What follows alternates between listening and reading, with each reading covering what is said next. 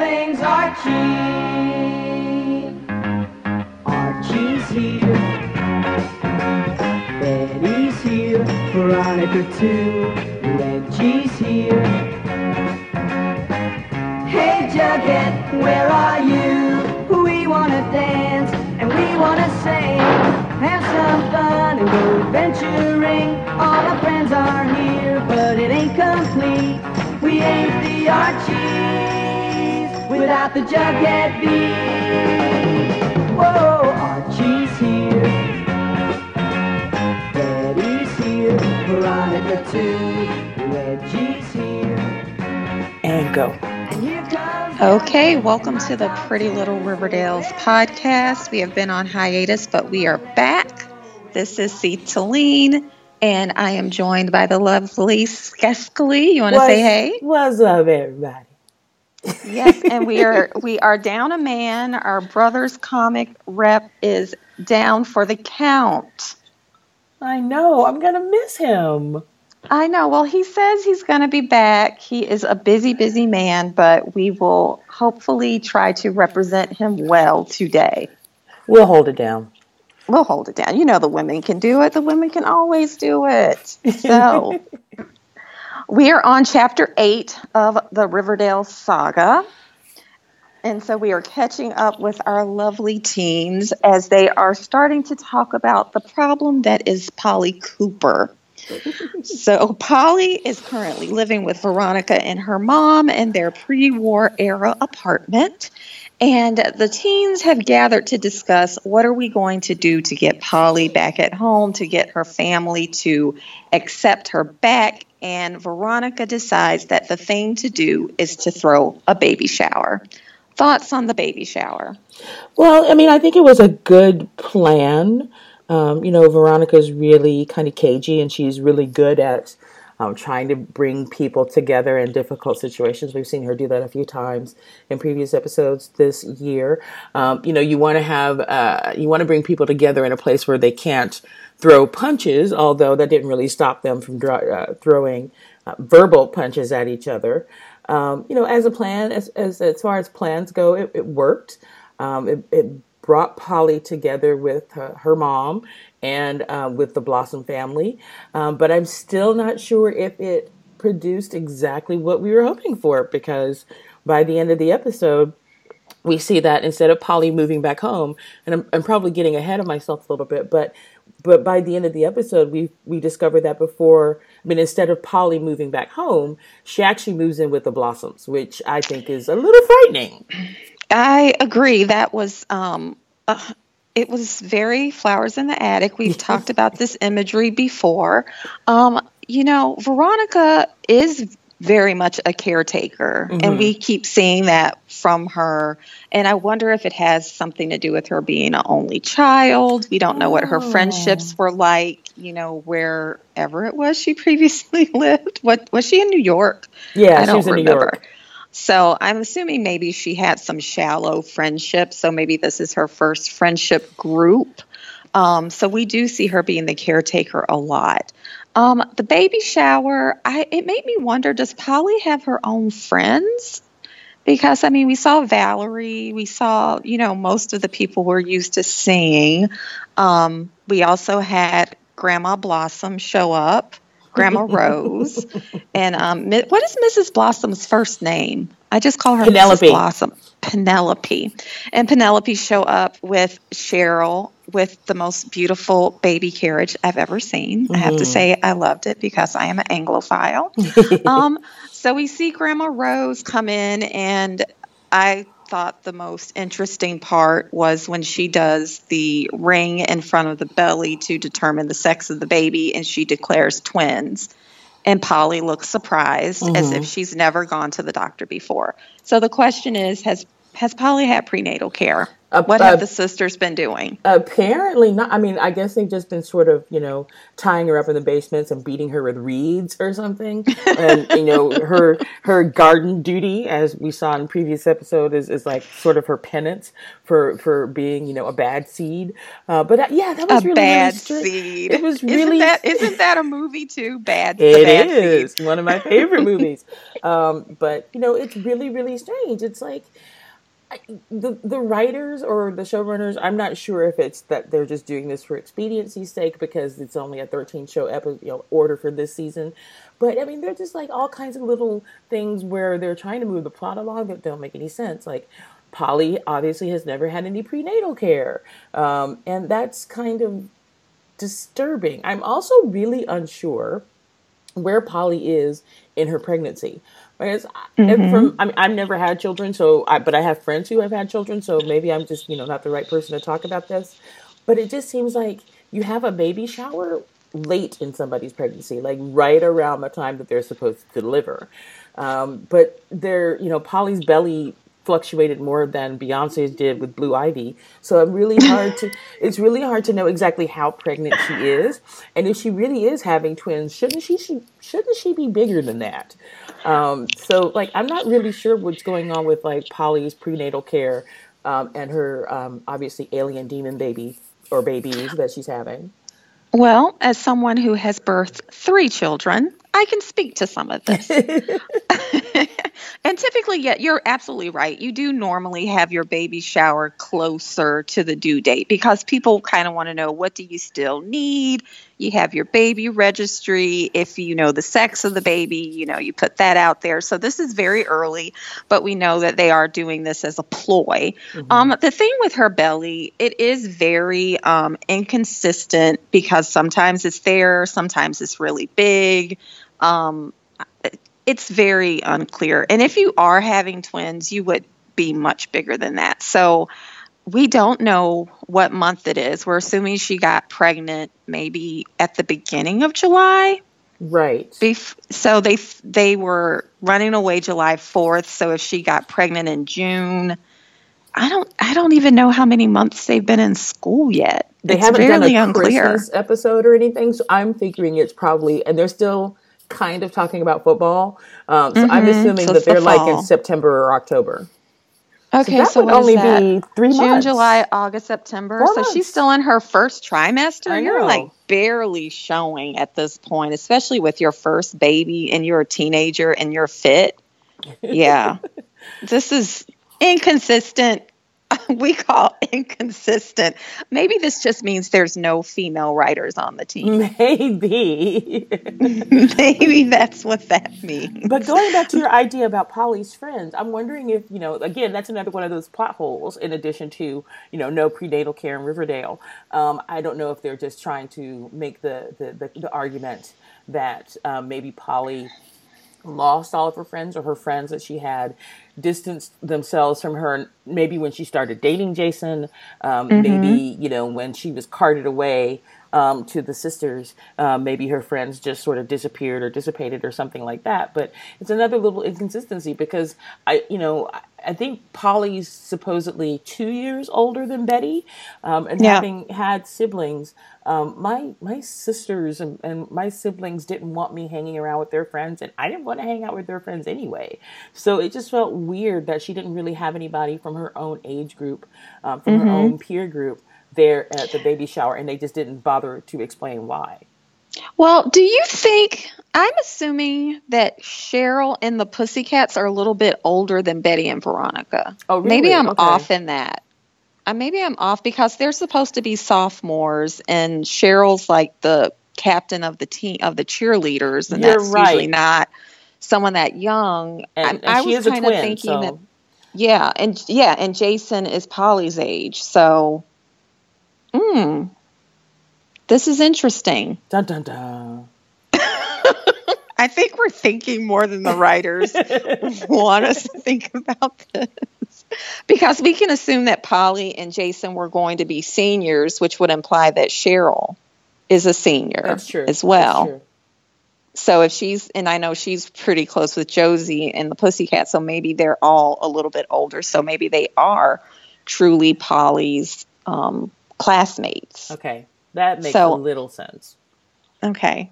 I think we're thinking too much. Probably so. Okay, so we had Polly's baby shower. The other plot point that was going on this week was Fred is having some difficulty with his company. We learned, I think it was last week or the week before, that he only had three weeks of play of payroll left. Um, he really needed this big SoDale job um, that he was able to get handed to him on a plate by his love interest Hermione, and now he's starting to try to do the job. And Clifford Blossom has basically stolen all of his men away. And then Archie comes to the rescue with, as we are calling them, the teen village people.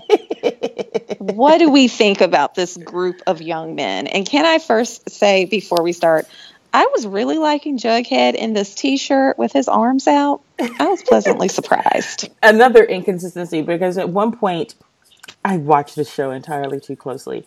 Um, I, at one point, they they showed a shot of Jughead and Archie um, walking away from. I don't know what they were doing, but there, it was a farther away shot, and then they got a closer to shot of them.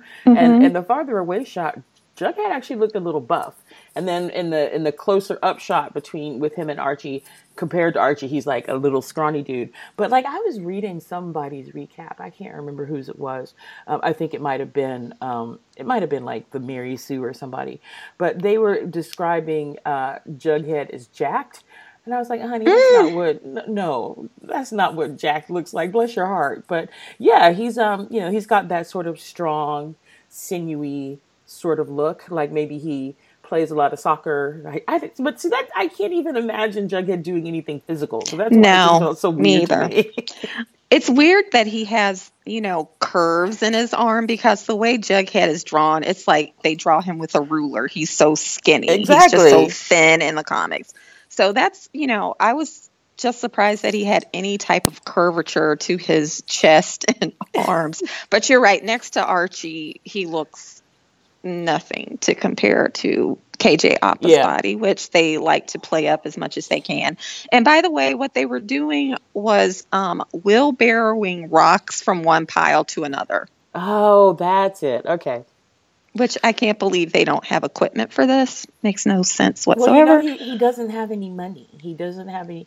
He's just, and you know, I, after the equipment was all destroyed, I'm getting ahead of myself. I, I figured that they were going to be doing constructions like the the Flintstones, uh, like like Fred at the quarry. They're going to go find some dinosaurs and you know make make their way somehow. No, instead they found serpents. But um, but to to talk about this, we have the the group. We have Moose forgets his phone because he's Moose, and he goes out and he sees two persons destroying what looks to be a generator. Moose gets beat up, which would never happen in the comics because Moose is Moose, and um. We find out that the guys have told Moose that they're going to keep coming back to destroy whatever progress they make as long as they are on the construction site. Uh, I don't know. This the, the whole plot just was questionable to me. The fact of the matter that they call Sheriff Keller and they don't call the paramedics because it looked like Moose really got beat up. Uh, they had like crowbars and um Yeah. and, and like wire cutters or, or whatever you call those things. The things that it was a big use- old wrench or something. He had to have like a broken rib or something. Uh, I don't know. I don't, again, they, maybe they just have no budget.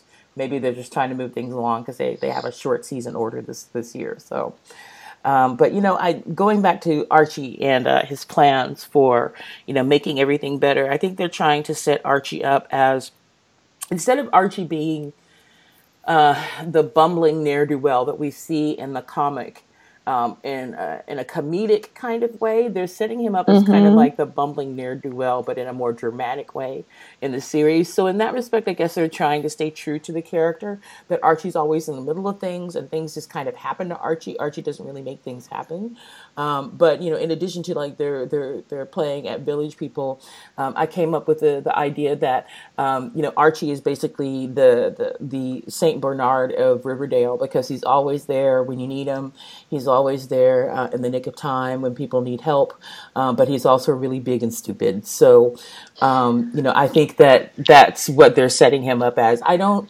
I, I, get that Archie wants to help his father out because his father um, did tell him that, you know, things were a little bit more dire than he's been letting on, um, and that the, the construction business was all that he had and all that he was capable of doing.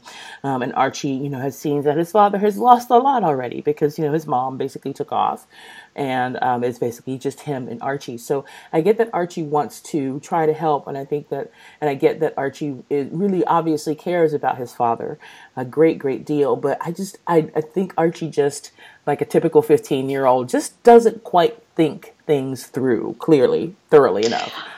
I am going to stand up for the 15 year old right now because I am a mother of a 14 year old and he would have done none of the things that Archie did. but my son is extremely logical. But I mean, I like the analogy of the St. Bernard, although I think it's an insult to the St. Bernard once again. Um, Archie is just so impulsive.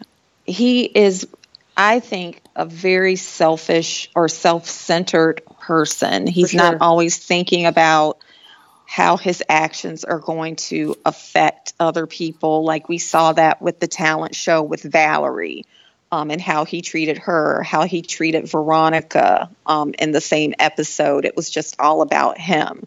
Um, and now we see this with his dad. The dis- you know this rash decision that it must have been the serpents Jughead, why aren't you responding to my texts? We're going to this bar. I'm going to pick on the first serpent I see that Moose says maybe it was that guy.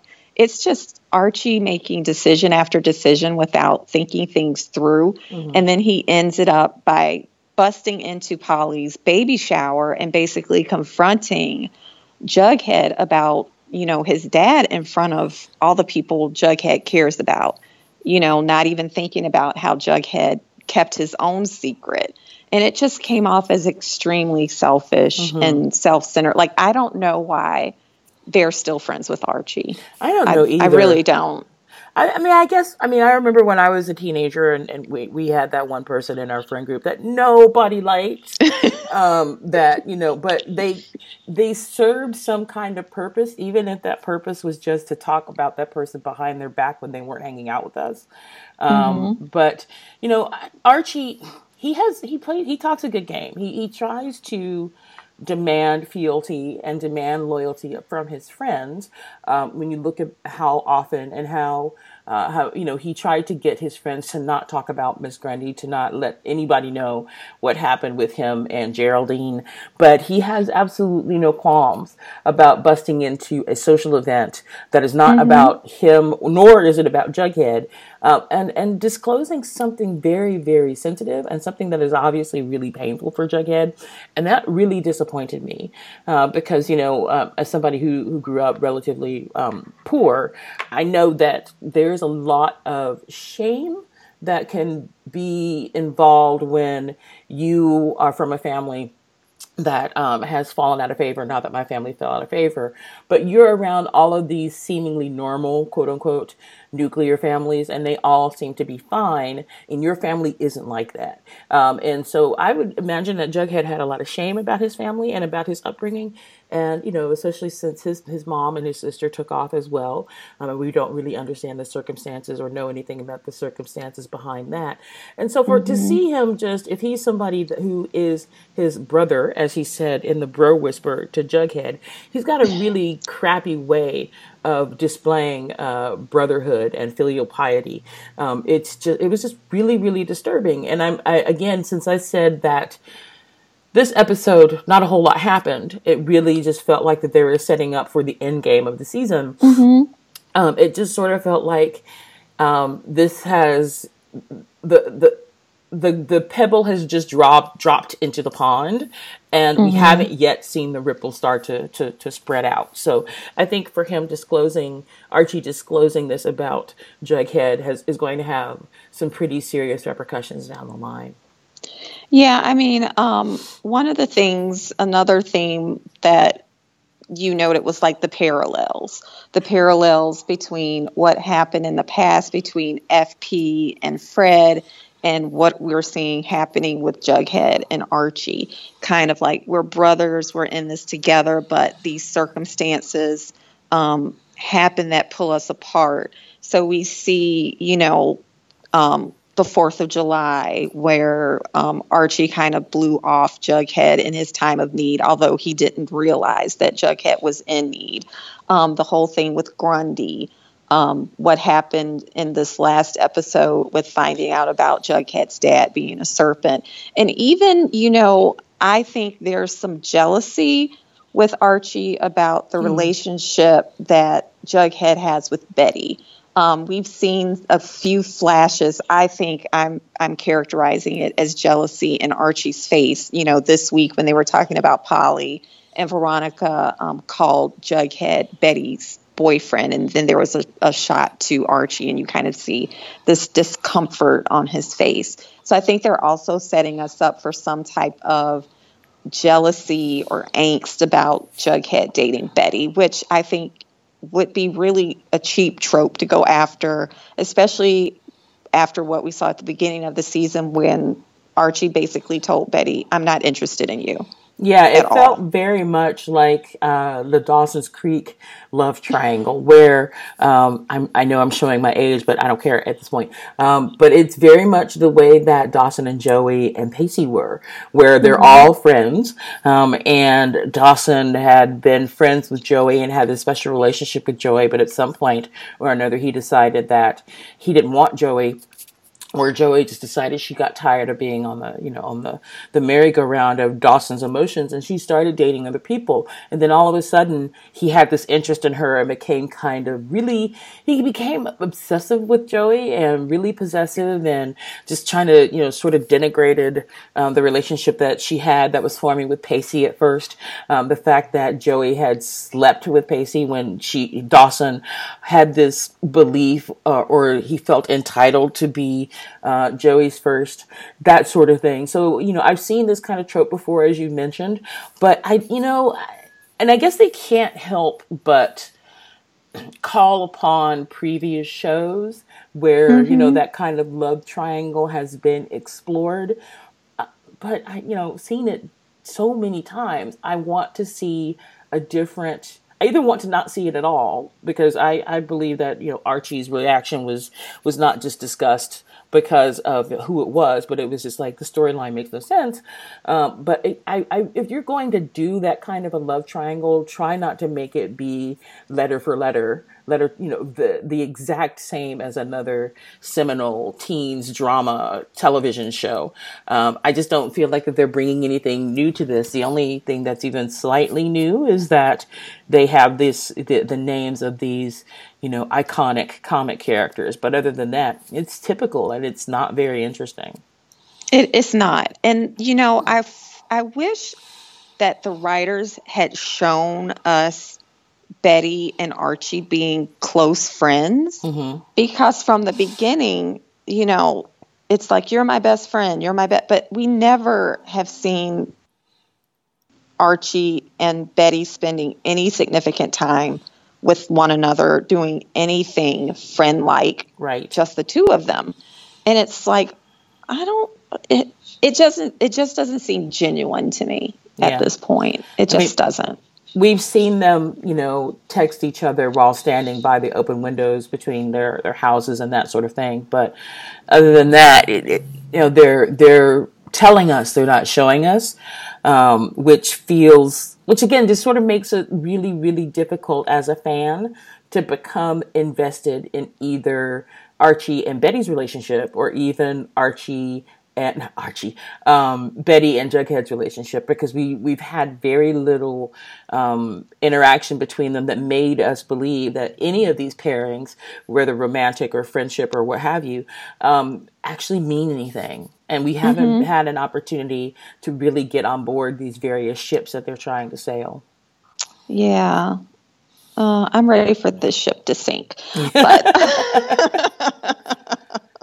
let's let's talk more about um, uh, let's talk a little bit about what we found out this week with um, Alice Cooper and her history with her husband. Betty reveals, um, or Polly reveals to Betty that her dad made her an appointment. We're just going to quote that. Yeah, because you um, can't say the other real, the other a no, word. We can't. We can't be real. That might hurt the demographic. I don't know why. Um, so her dad made her an appointment. Um, and we see that Alice had no idea that this happened. She confronts Hal about this, and he doesn't deny it. He just bowed right up at Alice and mm-hmm. shocked everyone in America um, and basically said, Yeah, I did this. And we find out that this happened as well with Alice. Um, I'm of the thought that she went through with her appointment um, and for some reason they stayed together, got married, and then had these two girls. Mm-hmm. Your thoughts? I agree with that because um, I, I just again another inconsistency that the show has sort of introduced either through casting or just not you know, uh, being completely uh, above, above board about you know what's actually going on with the characters. I find it really difficult to figure out how old Hal and Alice are supposed to be because it's kind of clear when you look at the actors that they're not in their late thirties. They're probably in their mid forties. They're they're my mm-hmm. age, um, and I know people have babies later than than normal or what is you know considered normal. Um, but you know if they if even if they got even if they went through the whole high school pregnancy um, and alice terminated her pregnancy and still stayed with hal through college which they've obviously both gone to college because they're journalists they're, they're both journalists yeah. uh, even if they got together after college um, and got married the kids are still a very strange age. Like you, you know that Polly wasn't the kid who was, uh, you know, going to be aborted, or, Bo- or Polly wasn't the kid that was produced um, when you know Hal and Alice found themselves in that situation because the ages just don't match up for that. Mm-hmm. But so mm-hmm. I think you're right. I think that they. Um, they had an incident when they were both in teen when they were both teenagers. Um, Hal's parents probably caught wind of it. Um, maybe Hal's parents had more means than Betty's parents or something like that, and so in order for them to stay together, um, they had to make the problem go to waste, go away, so to speak.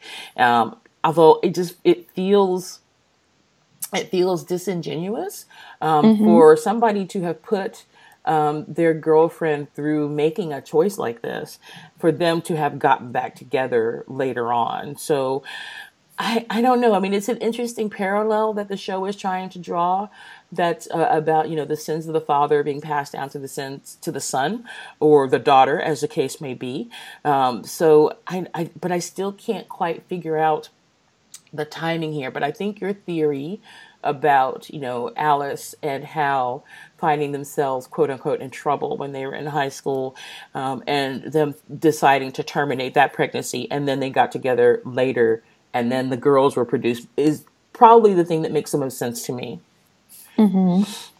but i like what you i like what you said like why would they stay together? I know. Uh, i mean that's really a tough thing to to I mean, especially if you're young, to just stay with that guy and through all of this, through all of that time, and get married and then been uh, I don't know it, it it's very I I want more I want oh. more of the backstory. Uh, speaking of backstory, I just had a thought where, um, you know, when Hal and Alice were having their big blowout, and Alice was telling, not really asking, telling Hal to get out of the house, um, and he she said, "I don't want to have to ask again. You know what I'm capable of." I'm wondering if the reason that they're still together is that they went through something really, really sinister and dark. And mm. because they're the only ones who know about it, they stay together to sort of like hold each other, you know, keep each other in check. Keep each other in check. So I'm wondering, you know, a, part of the thing that really happened in this episode that was interesting to me, even though on the surface it didn't look like a whole lot happened, is that we're starting to get more questions or ask more questions about the relationship of the parents and the kind of history that they have together. And that was a really sly way of introducing, you know, that kind of history that Hal and Alice might have. So mm-hmm. even if they are not necessarily implicated in what happened to Jason, not directly implicated in what happened to Jason, they've obviously got a history of either, um, I don't know, but if it's actually murdering someone in the past or doing something that's, you know, very close to murder in their past. Um, so they've obviously got a very, very checkered past. And I hope that we'll find out more about that in the coming seasons of the show. I think in that small interaction, they gave us so much into their relationship because from the beginning, it's just seemed like Hal is this henpecked man. Mm-hmm. He really doesn't have a backbone you kind of wonder why is he still with her. But in this interaction you see this level of coldness that came from Hal towards her and like this level of almost disdain towards her. You know when he said what will people think? Are you sure you want me to leave? People will talk. And you know just this really it didn't feel like there was any love between them. No at all. And so that question of why would they stay together, I like that. I'm going to go with that theory. Interesting. We'll see what this happens. show. This show is so shallow and yet so deep. I know, right? oh gosh. So we talked about poor Hal leaving.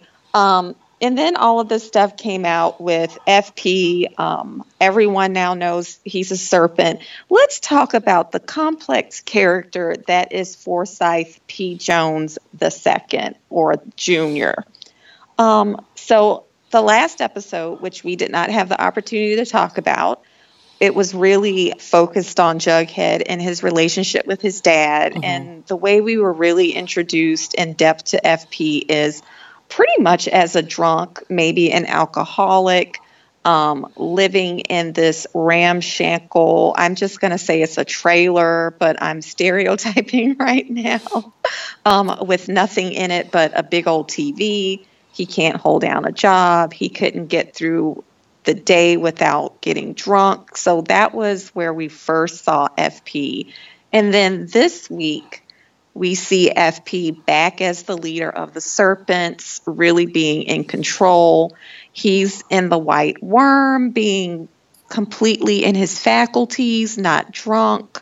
Um, it really seems confusing to me as a viewer as who's the real FP. Mm-hmm. Mm-hmm. I totally agree. I, you know, I, I, I don't know if that. It, as we get closer to the mystery being solved as a viewer and as a character, we start to see FP come to the understanding that, you know, all of the dirt around uh, Jason Blossom's death will soon uh, be brought into the light, that he's starting to reel himself in a little bit more and mm-hmm. you know mm-hmm. try to regain some semblance of control because he realizes that you know once everything comes to light that his son is going to learn some things about him that he's not particularly proud of um, and maybe by him sort of um, finally gaining some control of his faculties, like you mentioned, um, maybe he's trying to, you know, think around the problem, think about how he can um, you know, keep the secret or keep his son out of harm's way. But at the same time, he's smart enough or duplicitous enough, depending on how you want to look at it, um, to hold on to Jason's jacket, um, which mm-hmm. he, he managed to get his hands on before the car caught fire and has been holding on to it. And then to tell Joaquin that, you know, this is their insurance policy. Um, an insurance policy against what? I'm not really sure. But obviously, there, you know, FP is a multifaceted, very, um, he's a multifaceted individual, and yeah. there are layers to him that, you know, we the show is is having a lot of fun with, and I'm having a lot of fun with um, the reveal that he's not nobody really, but he especially is not what they seem at first. You know, we, we see him, like you mentioned, as, you know, sort of a falling down drunk who can't hold himself together. But as the mystery goes on and as the show goes on and as we get closer to a resolution, we're learning that that's not really who he is. That's mm-hmm. maybe what people in, in Riverdale and on the South Side expect of him um, because of the, the circumstances that he found himself in. But that's not really who he is.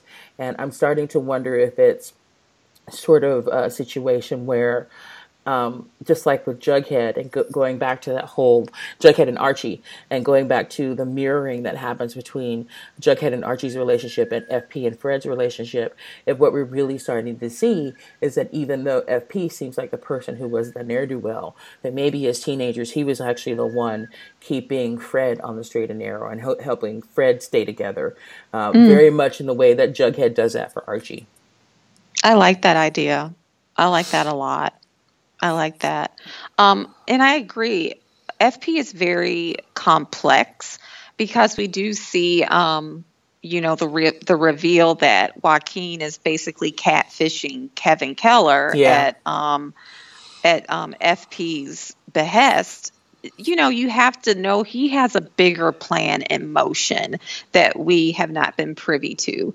Um, we have to wonder how did he get Jason's jacket? Um, because Jughead and Betty were at the car. We know someone was looking from the woods. Maybe um, FP had Joaquin following Betty and Jughead around because he found out they've been investigating the murder and he wants to know what they know. Um, kind of the same way he has Joaquin um, glued to the hip with Kevin as possibly a way to know how much does Sheriff Keller know about the murder. Um, so it kind of is leading us to believe if he's not involved, he's involved somewhat, maybe if he didn't actually do the deed himself. Um, there's just so so much that could be happening that it's definitely keeping me intrigued. Mm-hmm, for sure. I was saying that I was only going to hold on until Polly showed up, but then Polly showing up, you know, revealed a whole bunch of other stuff. So I guess I, I'm in for I'm in for at least until the end of the season. Yeah, definitely, because we have to we have to know. I, you can't stop before you get the Veronica Mars reveal of who actually did it. Mm-hmm. Um, Although I so don't we think talk- we're going to find out this season who did it. I'm I I have to. Oh, I don't know if I could if I can keep going. I can keep going if this isn't brought to a resolution. Oh gosh, that would that would take a lot out of me. That would take a lot out of me. Um, so let's see. We talked about FP and Joaquin. I'm very interested in this whole Joaquin Kevin thing because I felt so bad for him. He seems like he really likes Kevin. He does really like Kevin and he I think he didn't expect himself to like Kevin as much as he does. And they mm-hmm. have this very easy, very easygoing, very natural sort of flirtation between them. And I mean he already has a nickname for Kevin. He calls him Preppy. Um, so I mean it's obvious that there's some some genuine affection there and you know, and I don't think he expected that. And again, I think that that's going to be something that is going to come into play and really is going to affect either, you know, the the, the ultimate reveal of the story whenever it finally mm-hmm. happens, or we're going to find out that you know, maybe he, the only reason that he found himself in with the serpents anyway, um, maybe because he had very few options, or maybe they had some sort of dirt on him, and that's why they sort of got him to um, implicate or to, to, to sort of um, come up with the idea of him getting involved with Kevin in the first place. Um, maybe him getting involved with Kevin, getting Kevin involved with what's going on in the Serpents. They could use that as some sort of leverage or some sort of entryway to getting the sheriff's department to do what they want them mm-hmm. to do or mm-hmm. to leave them alone. Um, oh, they're gonna set Kevin up like they, they are. Kevin they're up. totally gonna set Kevin up, and it's going to be horrible to watch. Oh man now I'm a little excited. oh, so many possibilities. Maybe they need us in the writer's room. I think they need us in the writer's room. Okay, so one of the last thing that happened this um, episode, we Archie was really trying to find out who was sabotaging his dad's work site. He thought it was the serpents. Turns out, according to FP, it is not. And in the last scene, we see um, FP show up with his crew of, I'm going to affectionately call them thugs, who are going to work with Fred. Um, and FP reveals to Hermione that he found out someone from Montreal had contacted those persons to sabotage Fred's work site, and she is assuming that it's Hiram. Mm-hmm. And we have to kind of think about why would Hiram want to sabotage his own work site? And there could be many theories of that. First of all, just being simply the most simple one is that he's jealous because Veronica might have told him that Fred and Hermione are dating. Mm-hmm. That's but true. that seems a little bit simplistic for this this show. Yeah, for sure. thoughts? I think that um, ultimately the whole thing about the, the the all of the real estate skullduggery that's going on um, is kind of a front for a larger story that we might find out more about, or might be the launching ground or the launching pad for a, another. Um, storyline in season two. But ultimately, I think that what this is is not just that Vic, that Veronica ratted out her mom to her dad. Um, you know, it seems it seems counterintuitive that Hiram would want to ruin something that he has already invested in.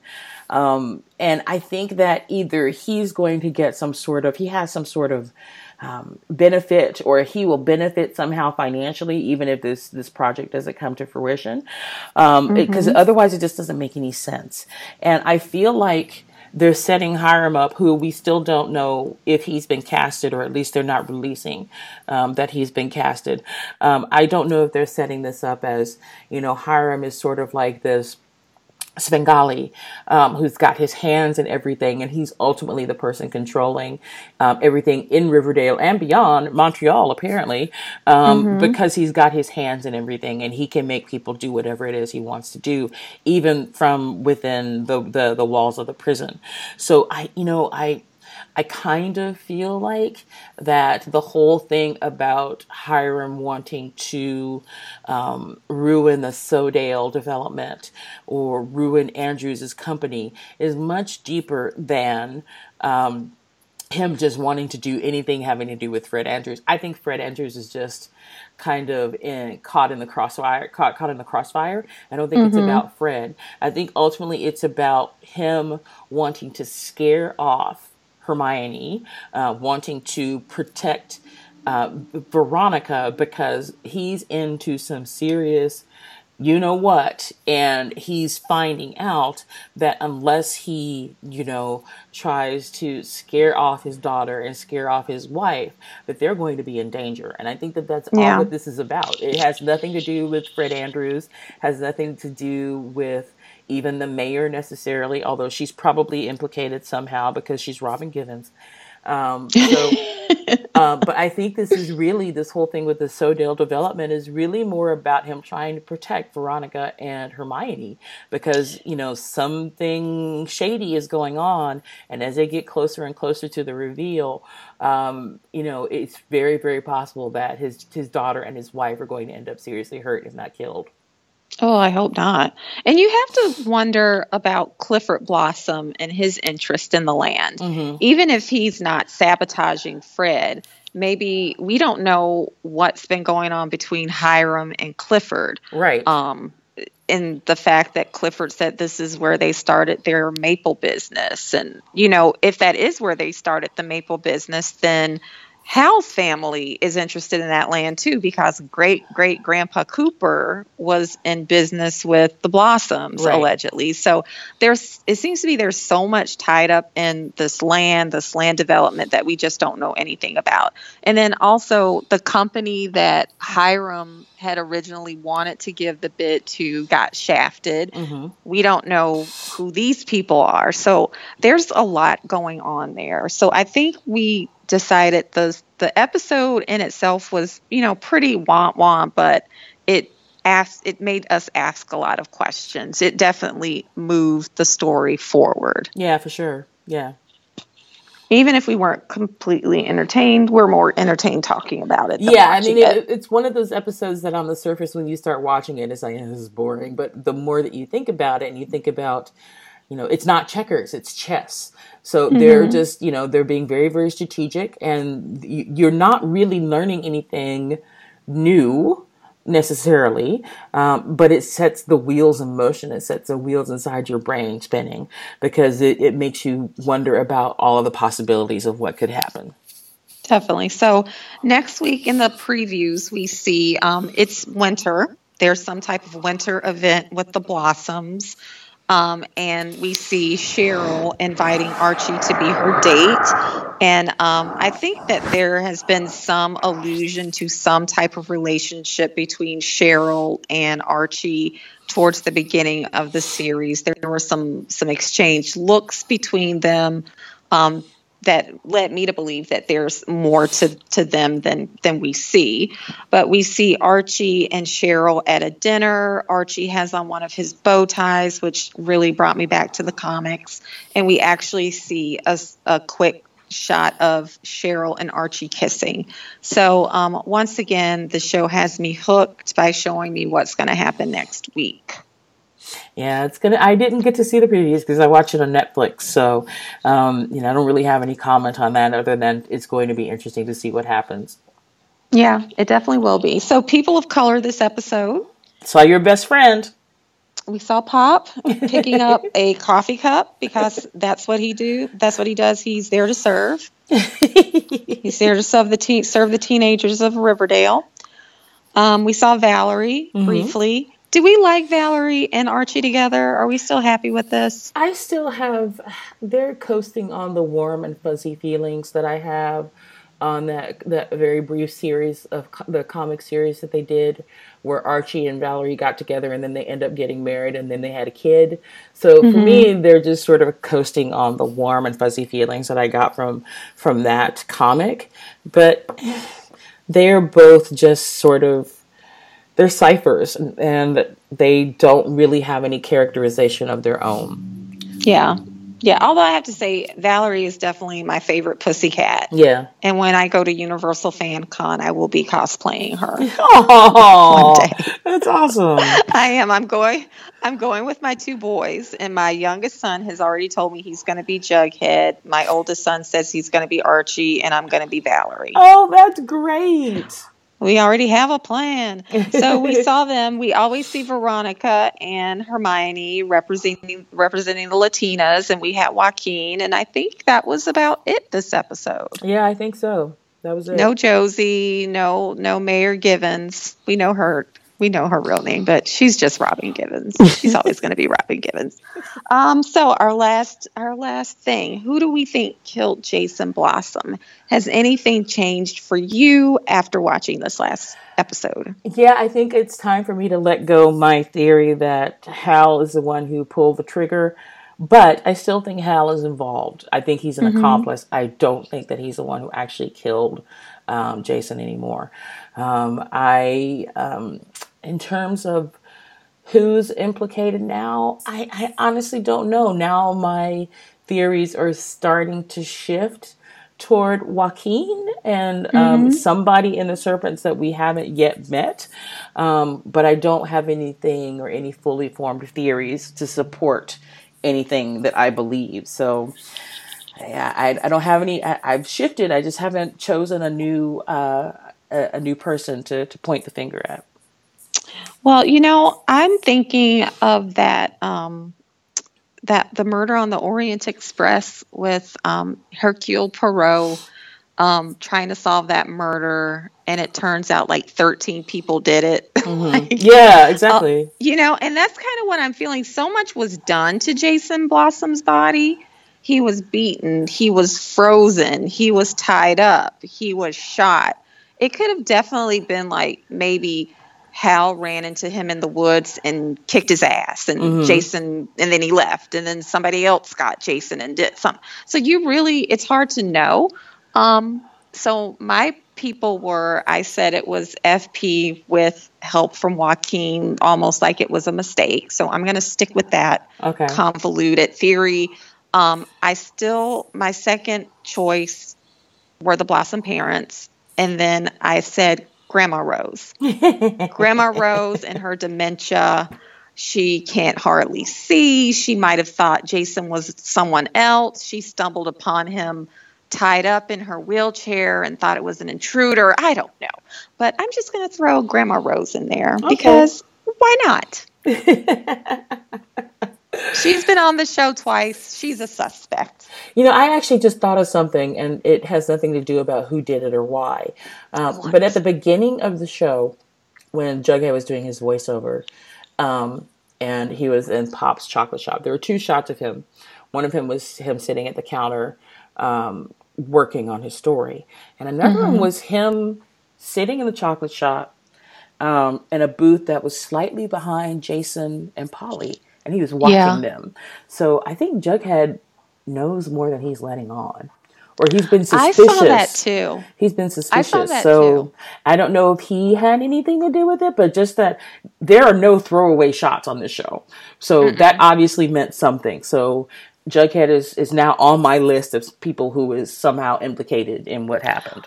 And you know, it could have been as as simple as Jughead went home and he was talking to his mom about what happened at the chocolate shop and he overheard this argument and that put FP onto Jason as a possible drug mule. Oh, Who maybe. knows? Who knows? Yeah. Who knows? This show. this dang show. I don't even know what to say. So this is it for us. We have talked it to death this week. We have talked it literally to death. We um, obviously we overthink everything. yes, because we're we're women. We're smart women who think about stuff. so you can catch the Pretty Little Riverdale podcast on iTunes, on SoundCloud, Stitcher, anywhere where you can find quality podcasts, you will find this one. And um, I am Citaline. You can catch me on Twitter at Citaline, C T A L L E E N. Tell them where they can find you, Skeskali. I'm Cecily. You can find me on Twitter at Skeskali. That is at S K E S K A L I. All right. Well, we will be here next week talking another episode to death, chapter nine, next week. See you next week, everybody. Thanks for listening. All right. Bye-bye. Bye.